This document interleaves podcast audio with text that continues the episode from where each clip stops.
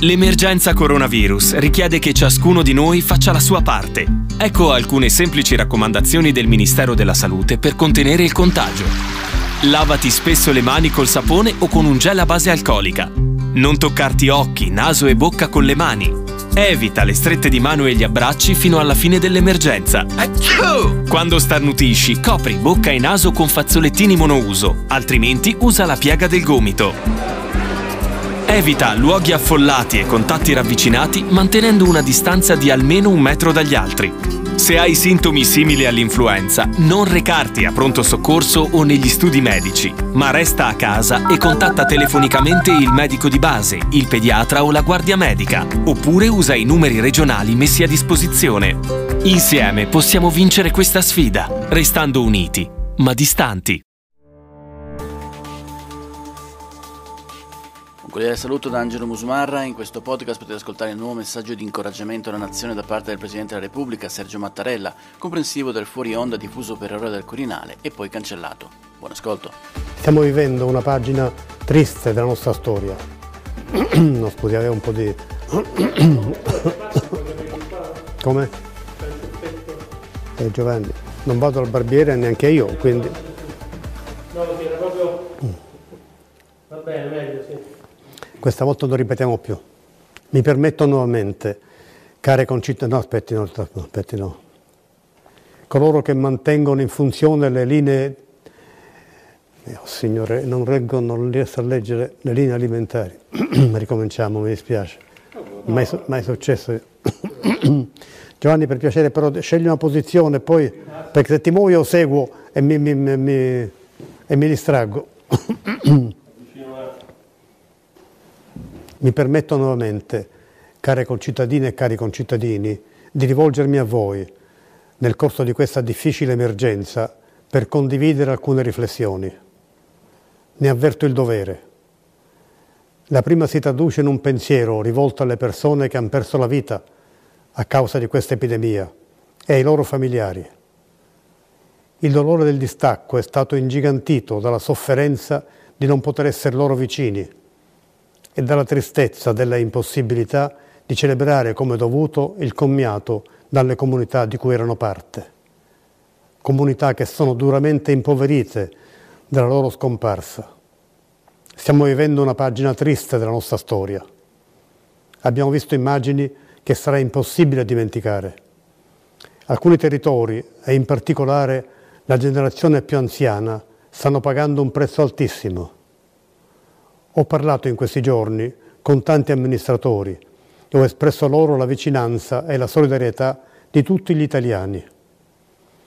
Desidero anche esprimere rinnovata riconoscenza nei confronti di chi per tutti noi sta fronteggiando la malattia con instancabile abnegazione. I medici, gli infermieri, l'intero personale sanitario, cui occorre in ogni modo assicurare tutto il materiale necessario. Numerosi sono rimasti vittime del loro impegno generoso. Insieme a loro ringrazio i farmacisti, gli agenti delle forze dell'ordine, nazionali e locali, coloro che mantengono in funzione le linee alimentari, i servizi e le attività essenziali, coloro che trasportano i prodotti necessari, le forze armate.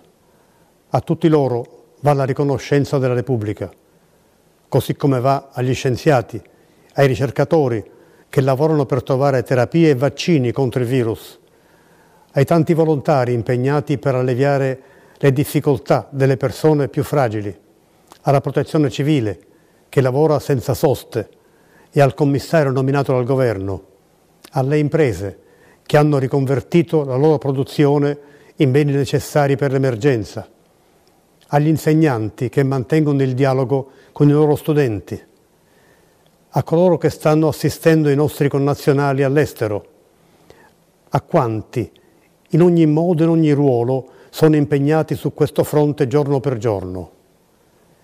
La risposta così pronta e numerosa di medici disponibili a recarsi negli ospedali più sotto pressione, dopo la richiesta della Protezione Civile, è un ennesimo segno della generosa solidarietà che sta attraversando l'Italia.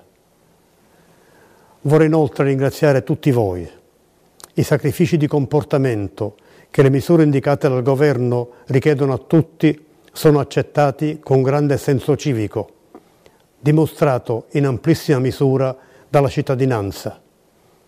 Da alcuni giorni vi sono segnali di un rallentamento nella crescita di nuovi contagi rispetto alle settimane precedenti.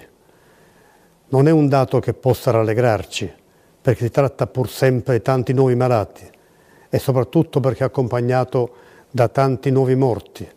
Anche quest'oggi vi è un numero dolorosamente elevato di nuovi morti.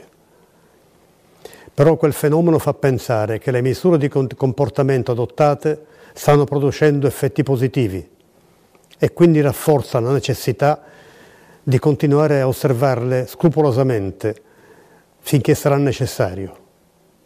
Il senso di responsabilità dei cittadini è la risorsa più importante su cui può contare uno Stato democratico in momenti come quello che stiamo vivendo.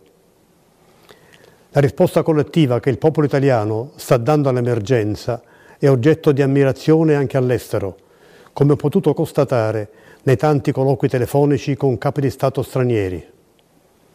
Anche di questo avverto il dovere di rendervi conto. Molti capi di Stato, d'Europa e non soltanto, hanno espresso la loro vicinanza all'Italia.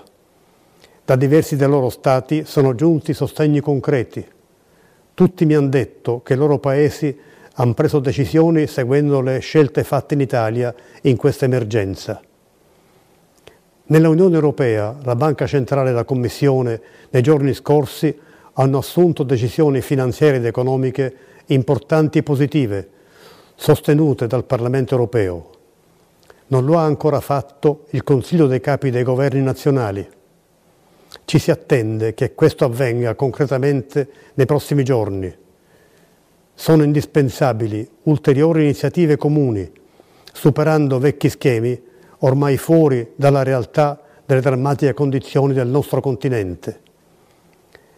Mi auguro che tutti comprendano appieno, prima che sia troppo tardi, la gravità della minaccia per l'Europa.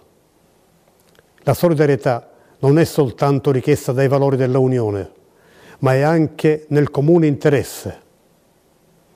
Nel nostro Paese, come ho ricordato, sono state prese misure molto rigorose ma indispensabili, con norme di legge, sia all'inizio che dopo la fase di necessario continuo aggiornamento, norme quindi sottoposte all'approvazione del Parlamento.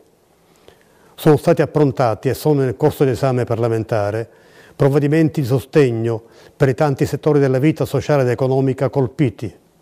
Altri provvedimenti sono preannunciati. Conosco e comprendo bene la profonda preoccupazione che molte persone provano per l'incertezza sul futuro del proprio lavoro. Dobbiamo compiere ogni sforzo perché nessuno sia lasciato indietro.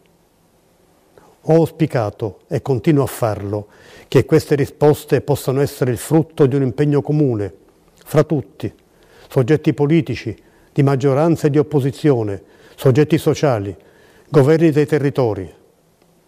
Unità e coesione sociale sono indispensabili in questa condizione. Un'ultima considerazione.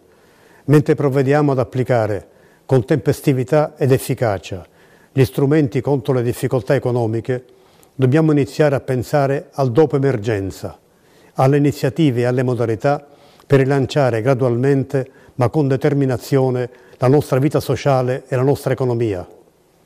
Nella ricostruzione il nostro popolo ha sempre saputo esprimere il meglio di sé. Le prospettive del futuro sono ancora una volta alla nostra portata. Abbiamo altre volte superato periodi difficili e drammatici. Vi riusciremo certamente, insieme, anche questa volta. Ed è tutto per questo podcast, grazie per il vostro ascolto. Se ritenete interessanti i contenuti che avete appena ascoltato, potete condividerli utilizzando i canali social di Aosta Press. Per ogni comunicazione potete scrivere a podcast@aostapress.it. Al prossimo ascolto, buona continuazione, state bene.